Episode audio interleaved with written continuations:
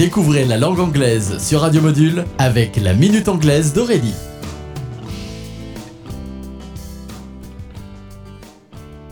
Hello everybody! Today, la Minute Anglaise vous propose de découvrir une nouvelle expression.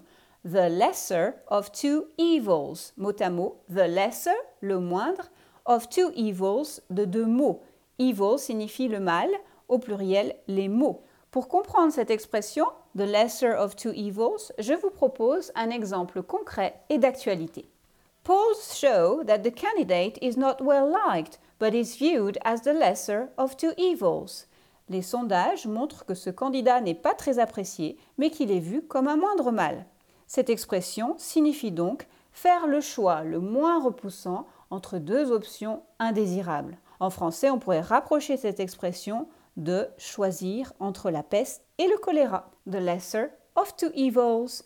Et voilà, that's it for today, so goodbye now.